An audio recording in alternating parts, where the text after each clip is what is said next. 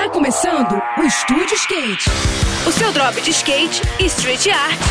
Aqui, na Rádio Cidade. Estúdio Skate, com Ruth Jimenez.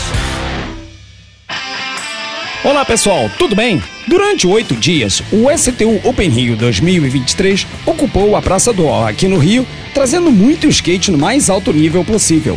Todas as fases tiveram disputas bastante acirradas, com resultados muito próximos entre os competidores, e as finais foram um verdadeiro espetáculo à parte. No street feminino, a fera Raíssa Leal confirmou o seu favoritismo e garantiu o tricampeonato do evento, mesmo tendo a norte-americana Paige Hine na sua cola o tempo todo. Já no masculino, o argentino Matias Delolio simplesmente largou o aço e finalmente subiu ao lugar mais alto do pódio, após ter batido na trave por outras vezes nos eventos da Barra da Tijuca. No parque feminino, a paulista Dora Varela foi a grande campeã, numa disputa ponto a ponto com a sensação Raika Ventura. Já no masculino, as finais foram as mais insanas e disputadas em toda a história do evento. Só para vocês terem uma ideia, os três primeiros colocados tiveram notas na casa dos 89 pontos e não economizaram em nada na fase decisiva. O icônico Pedro Barros acabou em primeiro, ficando poucos décimos à frente do norte-americano Tom Shar e do paranaense Augusto Aquio, que completaram o pódio da modalidade. No para skate,